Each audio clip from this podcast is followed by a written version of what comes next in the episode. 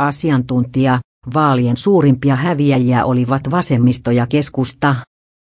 Turun yliopiston eduskuntatutkimuksen keskuksen erikoistutkijan Jenni Karimäen mukaan istuvan presidentin Sauli Niinistön suosion takia kaikki muut ehdokkaat kärsivät kollektiivisen tappion.